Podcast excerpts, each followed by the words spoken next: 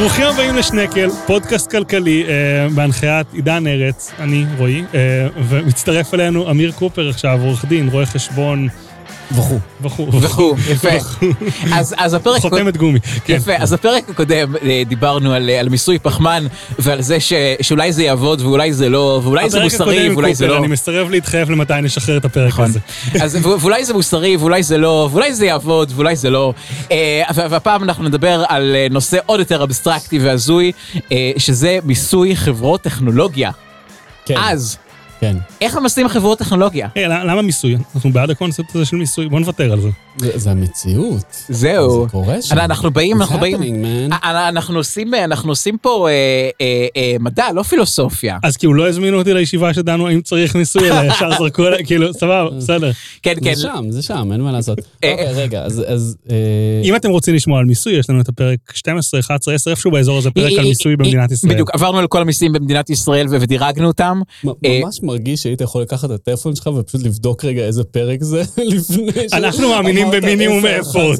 11. אנחנו מאמינים במינימום בכל מקרה, אפורט. אז- ליטרלי שם לידך הטלפון, אתה יכול פשוט להרים אותו. אז, לפני הפרק אה, אה, אמיר הזהיר אותנו שמדובר בנושא ש, שצריך אה, פחות או יותר קורס שלם או לפחות כמה שיעורים של ארבע שעות אבל אנחנו ולכן זה נשמע לנו מתאים לפרק בפודקאסט של חצי שעה. בדיוק אז קדימה מה אז איך ממסים חברות בינלאומיות בתחום הטכנולוגיה. טוב, בוא נתחיל לפני זה. כן.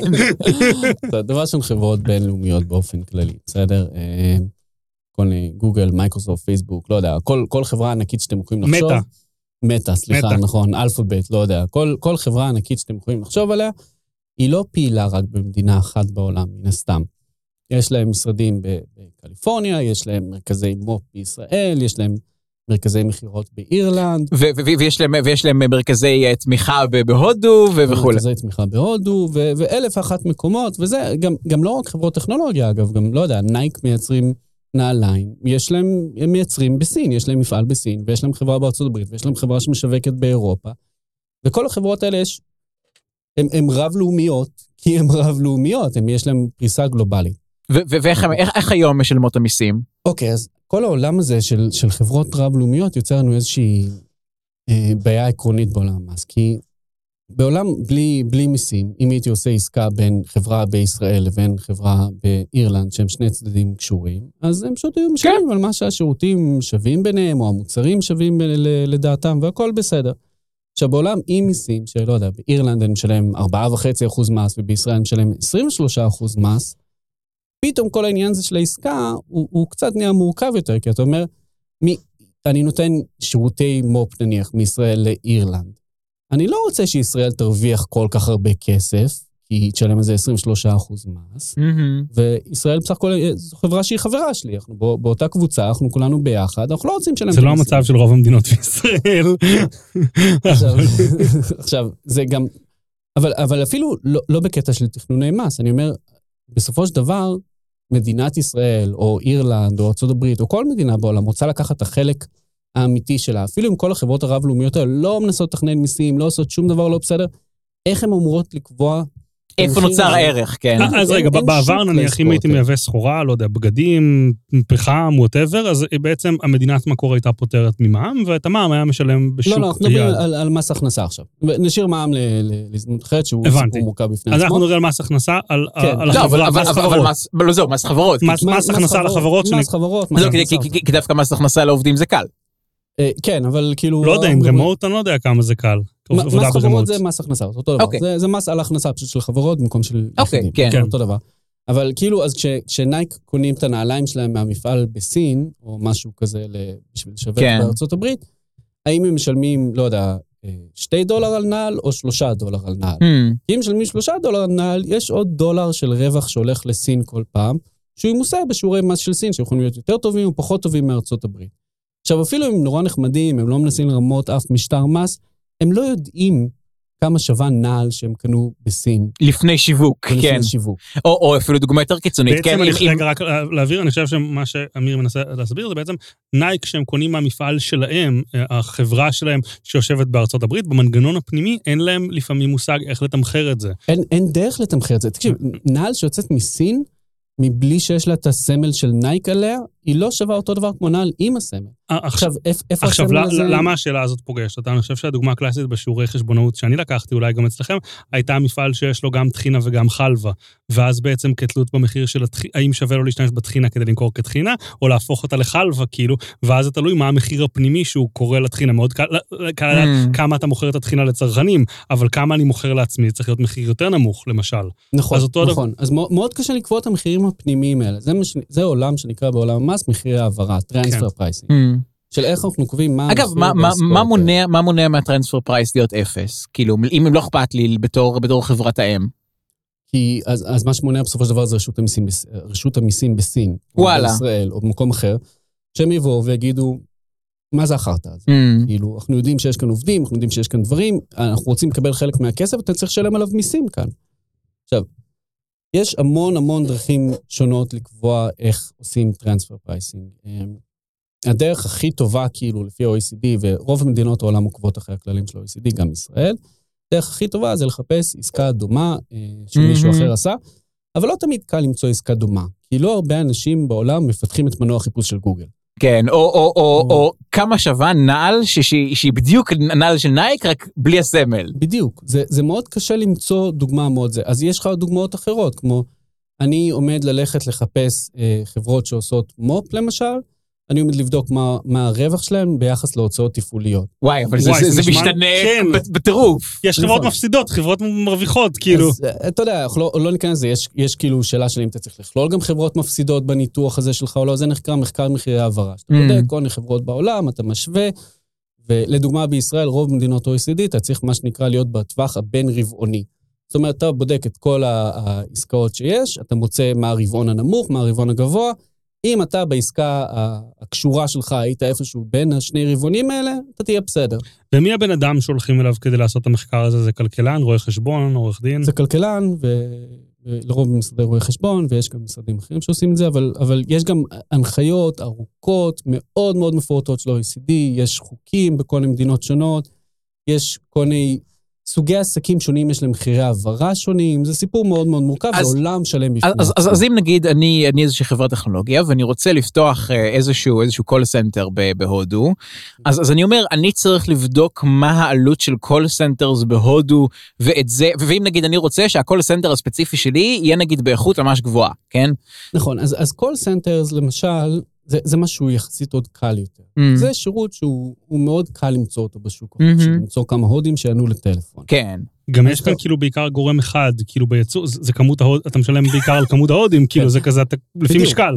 אז, אז זה, זה דוגמה קלאסית שהייתי אומר להם, תיקחו מה שנקרא... זהו, אבל, אבל אם יש לך מוצר ייחודי, נכון, אז רגע, אז אה, למשל. ההודים זה ממש cost plus על ההוצאות. מה, כן. זה, מה זה cost plus? אתה לוקח כאילו את ה-cost שלך, או העלות התפעולית, אתה מוסיף, לא יודע, פלוס 10 אחוז, 5 אחוז, תלוי מה קורה ב call centers בעולם, אתה צריך לנתח את זה, ואתה אומר, אה, יופי, אז ה-call center שלי צריך להרוויח את מה Mm. שאני משלם לעובדים, פלוס את ה-5 אחוז, 10 אחוז, מה שזה לא יהיה שקבעתי, אני לא יודע.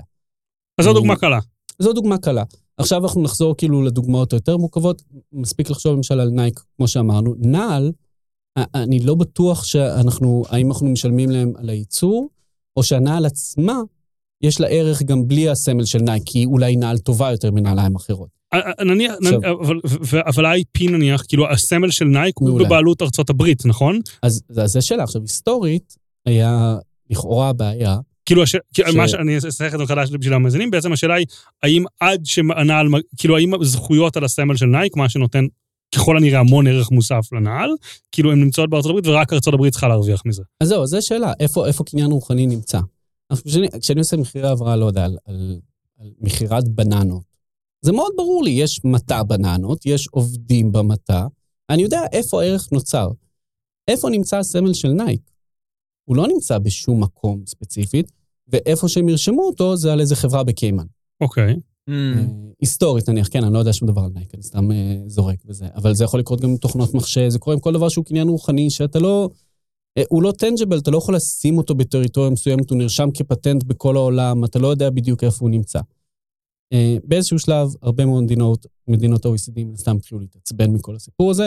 2015 הם התחילות אה, פרויקט בשם BEPS, זה Base Erosion and Profit Shifting, Mm. שהן מנסות להתמודד עם כל בעיות המיסים Erosion? Base Erosion. מה זה erosion? שחיקה, שחיקת בסיס המס. שחיקת בסיס המס ו shifting של, הכנסות כאילו בין מדינות. הם התחילו להתעצבן על זה, הם יצאו לפרויקט שאמור לטפל בכל בעיות המס באשר הן.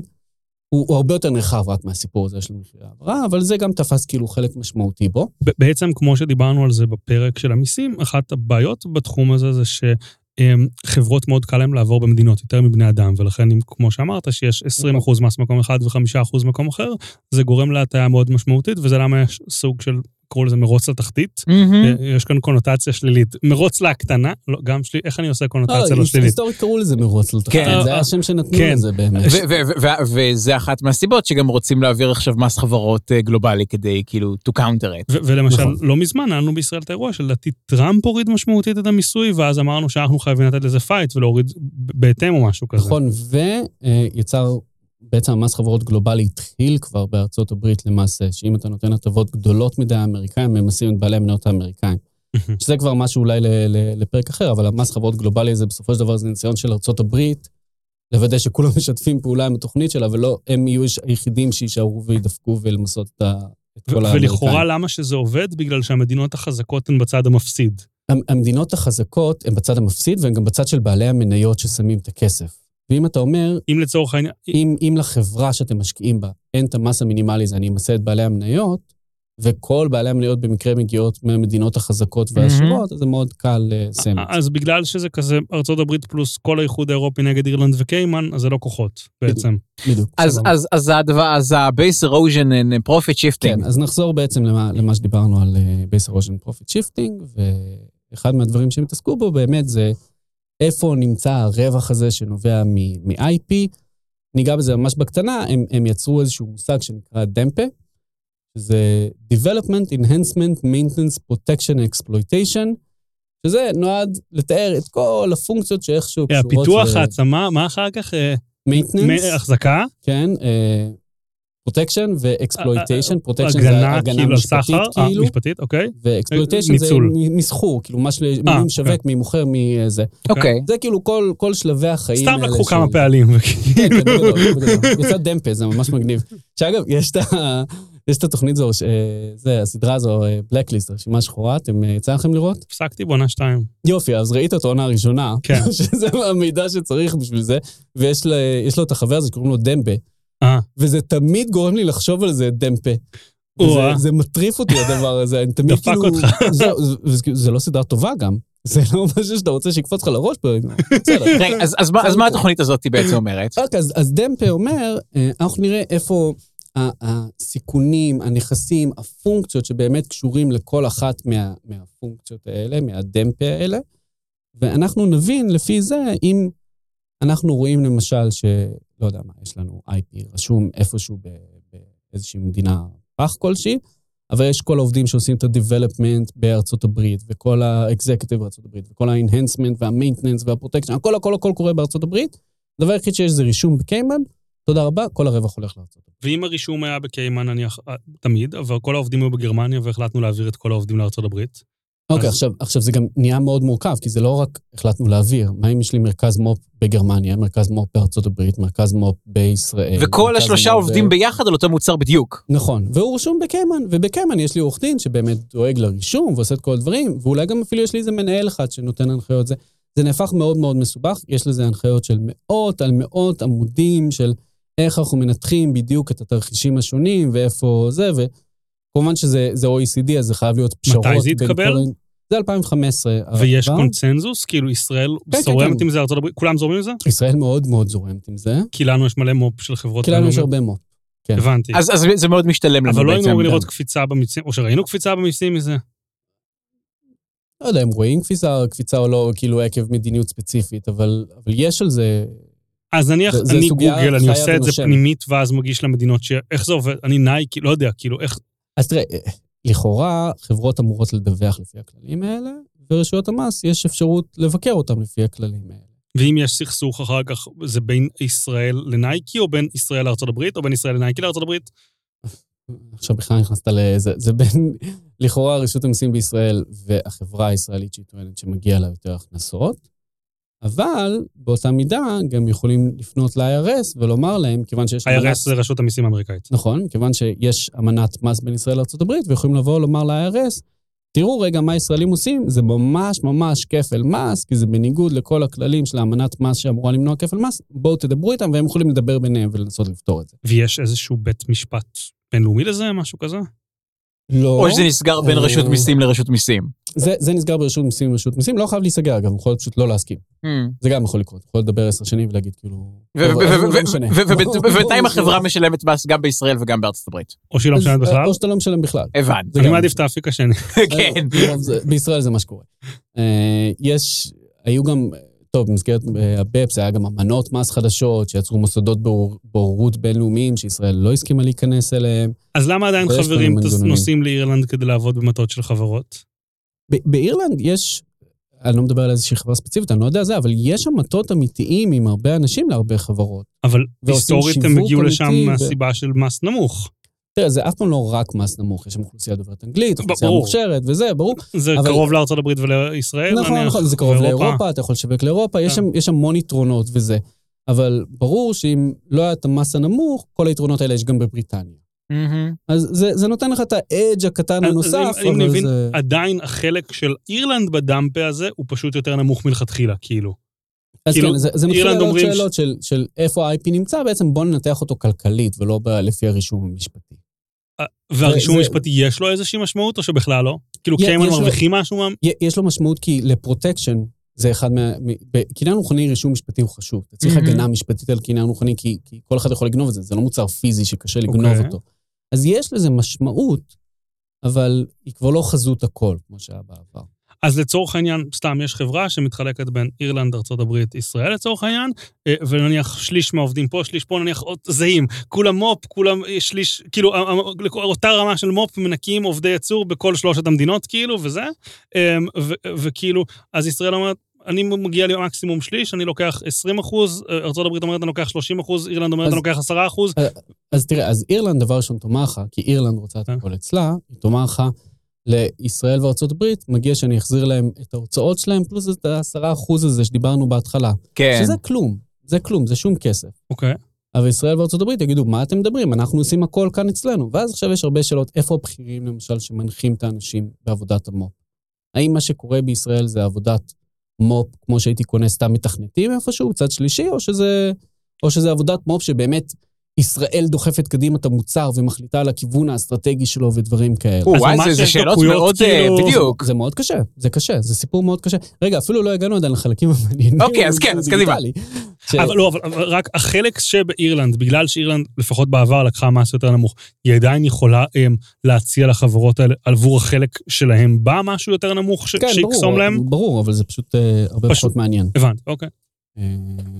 ו- ואגב, זה גם חל על הטבות מס, הם גם החליטו שהטבות מס צריכות להיעשות בהתאם למודל הזה, זאת אומרת שאם אתה רוצה לתת הטבות מס שקשורות ל-IP, אתה צריך שהעובדים שפיתחו את ה-IP יהיו אצלך במדינה שנותנת את ההטבות. ישראל תקנה בזמנו את חוק עידוד השקעות הון בהתאם לזה, ואחרי שהיא, שפישטו אותו ב-2011, בתקופה של שטייניץ, ממש פישטו אותו משמעותית, הפכו אותו עוד פעם לעוד יש לך מאוד מאוד פחות עבודה מסובך. בעקבות זה שפישטו אותו? לא, לא, אז החזירו אותו להיות מאוד מאוד מסובך. אה, מעולה. בעקבות הנחיות ה-OECD. עכשיו הוא ממש ממש מסובך, אתה צריך להראות... חששתי אה, שכאילו יהיה ברחובות מלא עורכי דין, רואי חשבון, שאין לא, לא, עבודה. ברוך- השם ה-OECD דואג. אה, צריך ש-20% מהעובדים שלך יהיו עובדי מו"פ, משך ממוצע של שלוש שנים, צריך ש-7% מההוצאות שלך יהיו, שיהיה, ההוצאות מו"פ שלך יהיו 7% מהמחזור אה, משך שלוש שנים. ואתה מה שצריך להתחשב בזה כש- כשאתה פותח מרכז, כאילו, במדינה חדשה. אה, כן, ושהIP יהיה רשום כאן. ואז זה כאילו, זה לא למרכזי מו"פ, אבל זה כן לחברות סטארט-אפים. אה, כן. וזה, כאילו זה נהפך מאוד מאוד מסובך, שוב, אה, אחרי שכבר הצלחנו לפשט את זה, לפחות או יותר תייצאו 25% ויהיה בסדר, אז החזרנו את זה שוב להיות מאוד מסובך, יופי. בכל מקרה, עכשיו, ב-2015, כשהם קבעו את כל הסיפור הזה, שהיה אמור לפתור את כל בעיות המיסוי אי פעם וזה, רגע, זה לא פתר את כל בעיות המיסוי אי פעם? זהו, עכשיו, כבר אז הם אמרו, לא, לא, לא, יש כאן משהו שמפריע לנו, אנחנו רוצים להמשיך לדבר כאן על כמה דברים. או, מי אמר את זה? ה-OECD? אה, כן, בעיקר אוקיי. המדינות העשירות. אה, וכאן... אני אה, מרגיש שיש פים בפרקים איתך עד כה. למי שלא זוכר, הפרק הקודם אה, עם אה, קופר עסק בזה שאירופה מנסה לכפות אה, עם מלחמה בהתחממות הגלובלית על מדינות פחות עשירות. כן, היא מנסה לכפות עליהם לא למות בחום. כן. בכל מקרה, עכשיו, אז, אז מה המדינות האירופאיות האלה אמרו? אתם יודעים מה, אני, אני אביא לכם דוגמה, זה מעולה. אני קניתי לפני אה, שנה מברשת שיניים אה, חשמלית, אורל בי, אני מאוד ממליץ אגב, כמה מבין רופאי השיניים אבל...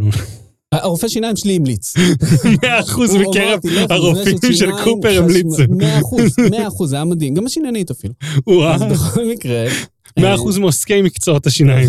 אז הלכתי, קניתי את המברשת שיניים הזו, פתחתי אותה, היא מגיעה עם בלוטוף ואפליקציה. מה? כן, כן, בשיא הרצינות, זה מדהים. זה פשוט מדהים. זה כאילו להורים שרוצים לרגל אחרי הילדים שלהם אם הם עשו מספיק... לא, זהו, אז אוקיי, עכשיו, אה, אתה אמור לצחצח כל חלק בשיניים 30 שניות, המברשת עוקבת אחרי איפה אתה מצחצח, מה הזווית, מה עשית בדיוק וזה, והאפליקציה, היא היא מביאה לך בסוף score. של כמה כיסית את השיניים. 98 אחוז וכאילו, בהתחלה עוד הייתי, אה, כאילו עכשיו הפסקתי עם האפליקציה, כי למי אכפת, אבל בהתחלה עוד הייתי משתמש בזה, כזה, fuck, רק 91, מה זה החרא הזה, וזה, כאילו, ממש זה היה תחרותי. וואו. עכשיו, אבל תחשבו, תחשבו על זה, איזה מדהים זה, יש לך אפליקציה למברשת שיניים, שהיא יודעת כמה פעמים אתה מצחצח ביום. אם אתה מצחצח טוב, לא מצחצח טוב, יודעת אם יש אזורים בפה שאתה נמנע אולי לצחצח, שיכול להצביע בעיה, על זה שיש נכון. לך סתימה או חור או משהו וזה. עכשיו, תחשבו כמה מבחינת אורל בי קל לבדוק, טוב, הבן אדם, אנחנו יודעים שהמשחת שיניים מחזיקה 150 צחצוחים, בואו אחרי 140 נציע לו לקנות משחת שיניים Mm. חדשה. לא יודע, אני תמיד זה- שם יותר מגרגיר אפונה, זה כזה. לא משנה, נו, זה, נצמצם את זה ל-120. אבל אה, בכל מקרה, אה, כל המדינות האירופאיות אמרו כאילו, תראו מה קורה כאן, יש קניין רוחני ב fucking מברשת שיניים. יש את זה במכוניות, יש את זה ב- בכל דבר שאנחנו עושים, והם מרוויחים מהמידע שהם אוספים על הצרכנים. והצרכנים האלה, הם נמצאים באירופה ובארצות הברית, והם לא נמצאים ב call center בהודו, כי הם לא כולם מסתובבים אה, עם כאילו מכוניות חכמות ש, שעוקבות אחרי איפה הם נוסעים ודברים כאלה. אנחנו באירופה כן, אתם אוספים עלינו את המידע, אתם מרוויחים כסף בזכות המידע הזה. בסופו של דבר, אין כאן עובדים באירופה, אין כאן חברה באירופה, אין כאן קניין רוחני, אין שום דבר מהדמפה באירופה, Mm. חוץ מהמידע. המידע עלינו כצרכנים. הוא קצת מציג את זה באופן תמים, לי זה נשמע כמו האירופאים אמרו, רגע, יש כאן עוד דרך להשיג עוד כסף מהחברה הזאת. אני מניח שזה גם העניין, כן. אני מניח שזה רק העניין. יכול להיות. עכשיו, אה, ושם התחילו דיון מאוד מאוד ארוך, שהוא ממש מגיע לעיצומו עכשיו, ואנחנו נראה את התוצאות שלו כבר שנה הבאה כנראה, על איך צריך למסות את החברות טכנולוגיה האלה. אה, אל תדאגו, מברשות שיניים מוגנות לחלוטין בסופו של דבר, הם לא יהיו אה, חלק מהסיפור הזה. למה? אה, כי זה מאוד מסובך.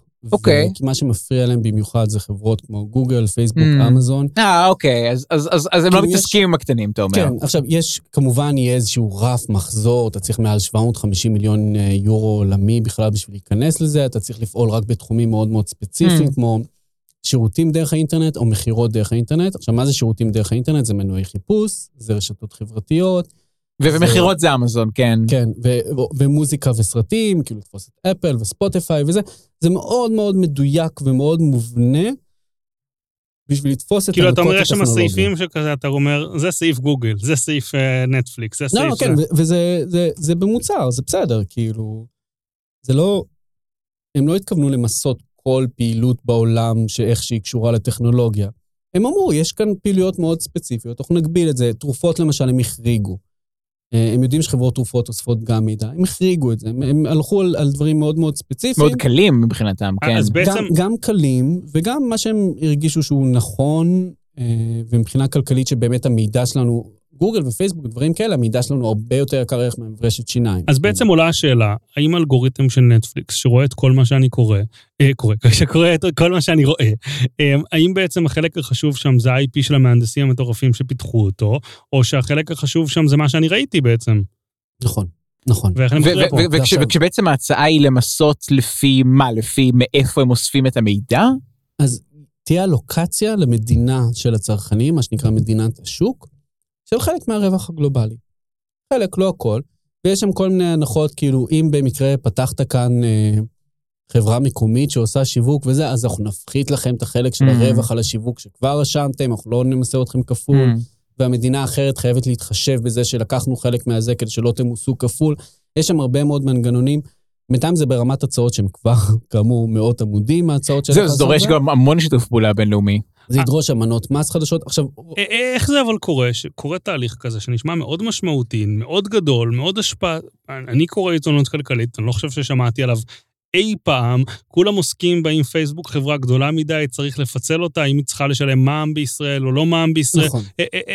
איך זה חמק? מה- עידן, אתה שמעת על זה בעבר? לא, נכון. זה פעם, פעם, אני חושב שגם אתה די צרכן עיתונות כלכלית סבבה. אפשר לומר, כן. לא, לא, אז- את הספר על עיתונות כלכלית. שתי, שתי סיבות. לא, אני- אני- זהו, אני חושב שאולי שמעתי את זה מאוזכר איפשהו, אבל- אבל אבל מעולם לא לעומק. שתי, שתי סיבות אפשריות. דבר ראשון, חברות ישראליות לא יושפעו מזה.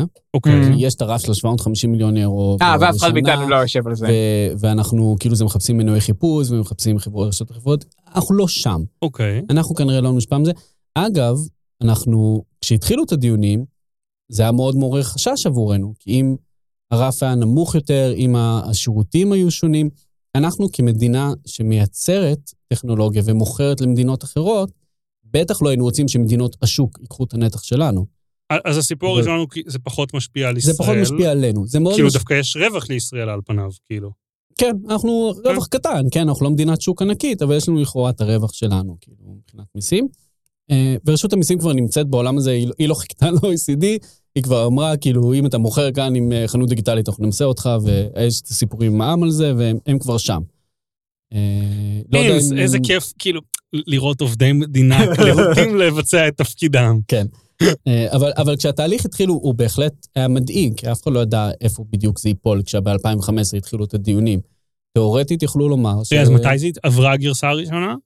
עבר מה שנקרא בלופרינט, וממש לאחרונה היה אישור נוסף של זה, והם מדברים על חקיקה, אה, שמדינות יתחילו לאמץ חקיקה כבר שנה הבאה, ואמנות בינלאומיות משנה הבאה. אה, זה עדיין לא- לא לא נכנס, עדיין. לא, לא, כן, אבל יש כבר הסכמה נרחבת של איזה 130 משהו מדינות. אגב, Mm. הסיבה השנייה איך ש... מגיעים להסכמה של 130? הרבה פשרות. הרבה פשרות ש... שמוותרים על, על מיסוי של הרבה מאוד חברות, וזה עבר עם עוד דבר נוסף, כי- שזה... כי- כי- כי- בעצם כי הם מטרגטים כאילו איזה כמות סגורה של אה, של נכון, תאגידים, נכון, כן. של תאגידים אמריקאים, אגב. מהמם. אתה צריך לשכנע את ארה"ב בסופו של דבר. איך הם שכנעו את ארה"ב, וזו הסיבה השנייה שלא שמעתם על זה, זה עבר יחד עם מס חברות גלובלי. מס חברות גלובלי זה פילר, אה. פילר 2, מיסוי הדיגיטלי זה פילר 1. מהמם. עכשיו, זה, זה עובר כעסקת חבילה, כל פעם, כל פעם שמאשרים, מאשרים את שניהם ביחד, והם צועדים יחד, כולם שומעים ומדווחים על מס חברות גלובלי, כי זה מאוד מרעיש, וזה גם משפיע עלינו בישראל, מה כמובן. המס חברות הגלובלי הולך להיות? 15 אחוז. 15 אחוז ו- ו- ו- והמדינות שהן כרגע מקלט מס, אה, זורמות עם זה? לא אכפת לאף אחד? מקלטי מס כבר די, כאילו, כבר לא. קיימים ב- ב- במובן המסורתי. מקלטי מס מודרניים יותר זה ישראל ואירלנד. ישראל, למה? כי אנחנו חוק נותנים חוק עידוד השקעות כן. הון יכול להוריד אותך אה, עד 6 כן. אחוז נכון, אפילו. נכון. אה, ו- יש כאן בעצם שני תהליכים, אחד הורדת המס על חברות יצואניות, טכנולוגיה שיט כזה, ומצד שני, מענקים של המדינה לחברות כדי לפתוח מפעלים, שזה אני מניח נכון. שווה מס, למרות- שווה- שווה הפחתת נכון, מס. למרות- למרות שהיום אנחנו נמצאים יותר בעולם של הפחתות, לעומת העבר, שהיינו הרבה יותר בעולם של המענקים. כן. אז אה, אני חושב שהיו תקופות במדינה, שאם היית מראה לפקיד הנכון בממשלה שיש לך יכולות, היית מקבל כסף 100% כדי לפתוח מפעל, לא היה כן, יש- השתתפות יש עצמית. איזה סיפור מפורסם על פתק מאיזה שר אוצר שנתן לעמותה. כלשהי פטור להרבה שנים, לא משנה. לא, לא פטור ממס מקרה. לעמוד, אני אומר, כאילו, האמינו בפיתוח הפריפריה, חשבו שבשביל זה צריך לפתוח מפעלים, חשבו שאם אתה מספיק יזם אמיץ כדי לבוא לפתוח בפריפריה, גם- המדינה תיתן גם- לך את העלות גם הקמה שלו. היום עדיין יש לנו הטבות מס כן. בפריפריה, זה קורה. כן, אבל בזמנו, כאילו, יכלת לא להביא הון עצמי מהבית, לדעתי, בחלק מהמקרים, אני חושב. לא, בזמנו היית צריך להשקיע הרבה. באיזשהו שלב הפסקנו עם זה, כי זה נהפך מאוד מאוד מסובך להתחיל לסווג, שבזמנו אני מדבר כאילו שנות ה-90, כן, ברור ששנות ה-60 הכל היה כן. מערב פרוע. אבל uh, באיזשהו שלב הפסקנו עם זה, והיית צריך פשוט uh, להראות שאתה עסק טוב לכאורה. ש... אז בפעם הבאה. שאינטל יפתחו את המפעל שבבים שלהם, שבמקום, לא יודע, תשעה מיקרון זה יהיה שישה, אין לי מושג איך זה עובד שם בדברים האלה, נניח. אז לא ניתן להם שני מיליארד דולר פטור או שקר כלשהו כזה? אז, אז זהו, זה- זה- זה- זה- זה יהיה כלול, נצטרך לבטל את חוק עידוד השווי- השקעות הון? השווי של הטבות מס כשיש אה, מיסוי גלובלי אה, מינימלי הוא הרבה יותר נמוך. לחברות לא אכפת. כי אם צריכות לשלם לפחות 15 אחוז, מה אכפת להם אם כאילו אתה נותן להם הטבה 6 אחוז, הם ישלמו במקום אחר. ולא היינו מצפים שזה יגרום לזה, להתכנסות למינימום הזה בגלובלי, שלא יהיה באמת מעל זה? אז, אז, אז זה הסיפור עכשיו, למה... עכשיו, חלק מהמדינות רצו הרבה יותר גבוה, ארגנטינה רצתה איזה 25 אחוז או משהו כזה. וואו, בוא לא גבוה. נלמד על דברים כאלה. זהו, זה, זה. הכריח אותנו להעלות את מס חברות, נכון, כן. כי, כי זה כל מדינה לפי אינטרסים שלה. עכשיו, למה בסופו של דבר הדבר הזה עבר כחבילה אחת? כי ארגנטינה פושטת רגל ואף אחד לא מקשיב לה. כן. אבל למה, למה, למה פילר אחד ופילר שתיים עברו כחבילה אחת? כי זה עוזר אחד- למדינות כאלה וזה עוזר למדינות כאלה. בדיוק. פילר אחד Mm. זה אירופאים עומדים למסות את החברות האמריקאיות. פילר שתיים זה אמריקאים שכבר בתקופת טראמפ הכילו משהו מאוד דומה למיסוי גלובלי מינימלי. אומרות לכל המדינות האחרות, בואו תעשו גם אתם את זה, כדי שלא יברחו בבקשה מארצות הברית, אנחנו, רוצה, אנחנו רוצים ליישר קו כאן רגע. אז הם הסכימו לומר, כאילו, כולנו קיצר, נעשה האירופה בארצות הברית מנהלים את העולם. כן, וזה לא הזיק גם לאף מדינה אחרת. לא, כן. בסופו של דבר הייתה כאן הסכמה גלובלית, כי יצרת אה, במיסוי הדיגיטלי מנגנון שפוגע רק באמריקאים, ובמס חברות גלובלי, כאילו, זה מועיל לאמריקאים, אבל גם האחרים לא ממש התנגדו, שיגידו אה. להם שהם לא צריכים להשתתף במרוץ לתחתית, כי האמריקאים הכריחו אותם אבל- להפסיק. א- אבל ברגע שהמידע אה, לארצות, המידע אה, שווה כסף, השלב השני, כמו, נכון? זה, זה שלב שני? אז כאילו, אז זה דווקא מאוד מחזיר את הכסף של הרפורמה הזאת לאמריקאים. כי אם אני לא טועה, המידע של האמריקאים שווה, יש ממש דיבור, אני חושב שבזמנו, אני לא צודק במספרים, בפייסבוק נניח, user אמריקאי שווה 12 דולר בחודש, בכלל whatever, אירופאי 4 וישראלי זה אה. דולר וחצי או אה, משהו כזה. זו שאלה, שמע, זה הפרטים הקטנים של איך אתה בכלל מחליט. מה, מבחינת אה, המידע שאתה אוסף? זה כאילו... זה- הבנתי. זה- שאלה של מה, מה, מה בכלל השווי של בן אדם. כן. כל המדינות כמו הודו, אני אוהב את זה אמרו- שאנחנו תמיד חוזרים לכאילו שווי של חיי אדם, האם מישהו בעולם לא, זה, שווה זה משהו. נכון, אבל כשאתה מנסה למסות לפי אה, זה, זה, אתה צריך להבין מה השווי. עכשיו, הודו למשל אמרה לך, אנחנו רוצים למסות לפי מספר משתמשים. עכשיו, למה? כי להודו יש המון. משתמשים בגוגל, פייסבוק וכל הדברים האלה, אבל הם לא שווים הרבה ערך לחברה, כי המידע הגדול, השווי שלו נמצא באירופה וארצות כל בני האדם שווים, אמיר, כל בני האדם שווים. חוץ כן, מלמטרות כן. פרסום. כן, כן, זה, זה נכון, אבל לא. אז אה, ההודים שווים, אה, שווים פחות. בכל מקרה, נמשיך הלאה. וואי, אנחנו כל כך הולכים ל- ל- ל- ל- לחתוך את החלק הזה, ו... לא, סתם, סתם. אנחנו לא חותכים שום דבר, זה הדבר הכי... אני אוהב את ההודים, שיהיה להם הרבה מאוד בהצלחה, אבל, אה, השווי שלהם באמת לאפליקציות השונות הוא נמוך יותר, ו- ואי אפשר להסתיר את זה. ו- ואז עולה השאלה של איך אתה בכלל מתחיל להקצות את, הזכויות מיסוי האלה. שוב, יש כל מיני פשרות, יש כל מיני דעות, ובסופו של דבר איזה 180 מדינות צריכות להחליט ביחד. אמרת ש-130 אישרו את הקודם. נראה לי זה 130, משהו, אני צריך לבדוק האמת כמה זה, אבל. אנחנו, אנחנו כמעט בקונצנזוס מוחלט עם זה. וכאילו אני מניח שזה לא משנה אם זה המדינות, לא, יש בערך 200 מדינות, טריטוריות, לא יודע איך מחשבים את זה. זה- 94. כן, זה מהמדינות שמעורבות בפרויקט. כן, האחרות נו. הן לא רלוונטיות. כאילו אני מניח שסנט קיטס and איך זה נקרא, כאילו כן. לאף אחד לא אכפת כן, כזה. לא, הם, הם לא שם. נוויס נראה לי, נוויס, משהו כזה. כן. אוקיי, אז אתה מרגיש, כזה, יש עוד דברים שכדאי לנו לדעת על זה לקראת הקמת חברות גלובליות כזה, שכל אחד מהמאזינים שלנו מתכוון לעשות? אה, כן, כן, אני מאחל לכולכם שתצטרכו לשלם את המס הזה אחרי שתגיעו למחזור של כן. מיליארד אה, יורו בשנה. רגע, וכאילו, ועכשיו אני צריך לשלם לך כדי להבין כמה מס אני משלם, אבל אין לך דרך כאילו לגרום לי לשלם פחות, או שיש לך. אין, אין לא לך, לבן אדם אחר, לבן אדם אני אחר, לא- לא- שהוא פחות מוסרי ממך. לא, לא, רגע, מה, מה, לא, זה לא עניין של מוסר, אנשים לא צריכים לשלם יותר ממס ממה שהם מחויבים בחוק, מה זאת אומרת? לא, זה לא מוסרי לקחת לאנשים יותר מס ממה שהם צריכים, אני לא מבין את זה. נשמע ש... אבל אני לא יודע, לא יודע עדיין. זה, זה בתכלס כאילו, עדיין דברים לא, לא התגבשו סופית, והם התגבשו סופית בסופו של דבר. וכמו כל דבר, תמיד יהיו תכנוני מס, שחלקם לגיטימיים, חלקם לא לגיטימיים. לרוב החברות הגלובליות הגדולות האלה, הן לא נמצאות במקום שתכנוני מס לא לגיטימיים, מן הסתם. הן לא, לא נמצאות במקום שזה שווה להם להיכנס מהמם. להרפתקאות. טוב, הם הכפילו את השווי שלהם פי שלוש בשנה האחרונה, מה הם צריכים את החרא? נכון, מה אתה צריך את החרא הזה? בדיוק. אבל כן, הן מוצאות דרכים לגיטימיות, ש, שזה יהיה מדויק יותר או נכון יותר. וכאילו, אתה לא, אתה לא צריך להתנדב לשלם יותר מס ממה שאתה צריך, בסופו של דבר. אתה צריך לשלם את מה שאתה צריך. מהמם. נסכם את הפרק? כן, אז בוא נראה, אז מה היה לנו? ל- למסות דברים זה ממש מסובך. generally speaking, למסות אה, חברות בינלאומיות זה עוד יותר מסובך. אה, לא ברור איפה בעצם נוצר הערך וזה מסבך את כל העניינים, אבל אה, ו- ו- ולכן הפתרון האולטימטיבי לזה זה, זה, זה הוראות, אה, הוראות מיסוי בינלאומיות באורך של מאות עמודים. אה, שבעצם הדבר, הסיבה עידן, היחיד- אתה רוצה לעשות אחרי סדרת חוק ההסדרים, סדרת אה, דמבה, איך זה נקרא? ובבקשה לא. לא, זה, זה באמת. יהיה לנו מאזין אחד, כן. אולי, ביום טוב.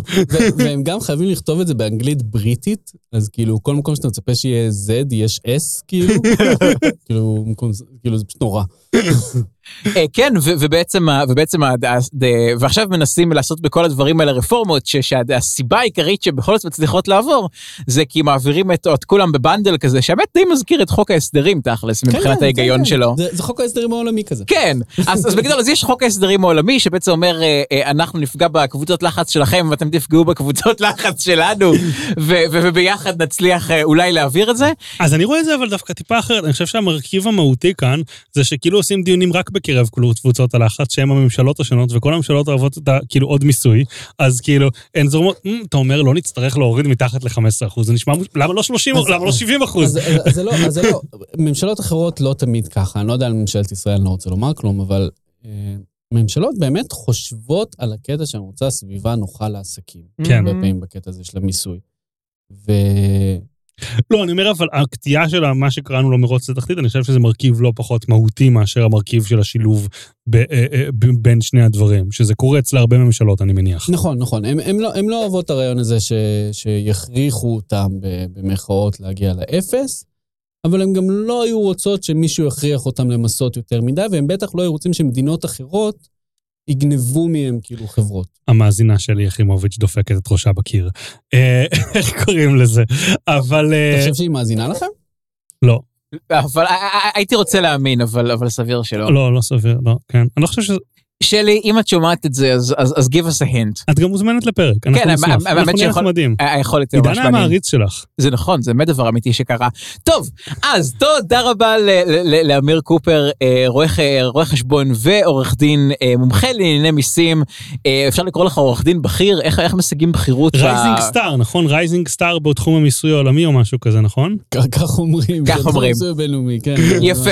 אה, אני הייתי דן ארץ, אתה היית רועי שוורץ תיכון. אה, תודה רבה חדריה לפודקאסטיק. פודקאסטיקו. כן, תודה רבה שהאזנתם. אנחנו, אנחנו מאחלים לכם להקים אה, אה, חברת אה, טכנולוגיה בינלאומית שתהיה כל כך רווחית שהשאלות האלה אי פעם יעניינו אתכם בפועל. עד אז, ואנחנו מזכירים לכם שאם אתם מכירים חברה בינלאומית, תעשו עלינו פוסטים, תכתבו עלינו בטוויטר, תמליצו לחברים לשמוע, תגררו את ההורים, תורידו סתם עוד פרקים כדי שנרגיש טוב, שכאילו מאפליקציות שונות. אתם יודעים, the כן. usual. אפשר- לגמרי. אפשר גם בלי החברה הבינלאומית לעשות את זה. תכלס? אז- אז אז תעשו את זה. אני רוצה אבל לגלות שיש לנו איזה מאזין ששווה כמה מיליארדים כזה לקשקש איתו כזה, נכון? כן, המאזין ששווה כמה מיליארדים, give us a hint. היי חברים, כמו שאתם זוכרים וכמו שאמרנו בפרקים האחרונים, עכשיו אחרי שמסתיימה סדרת חוק ההסדרים ואחרי הפרק הזה אנחנו רוצים לצאת להפסקה קטנה. אולי תיקח כמה שבועות ואולי תיקח כמה חודשים ואולי יהיה התפתחות כל כך מעניינת מחר בבוקר שאנחנו פשוט נתכנס להקליט פרק אה, חירום ונקליט אותו ממש ונוציא עכשיו בקרוב. כשתסתיים ההפסקה אתם תראו על זה עדכון גם בעמוד הפייסבוק שלנו, שנקל פודקאסט כלכלי למי שלא עוקב זה הזמן, וגם אתם תראו פרק חדש באפליקציית הפודקאסטים שאתם עוקבים אחרינו בה. אז תודה רבה שהאזנתם לכל הפרקים שלנו עד כה ונתראה ממש בקרוב עם עוד פרקים של שנקל.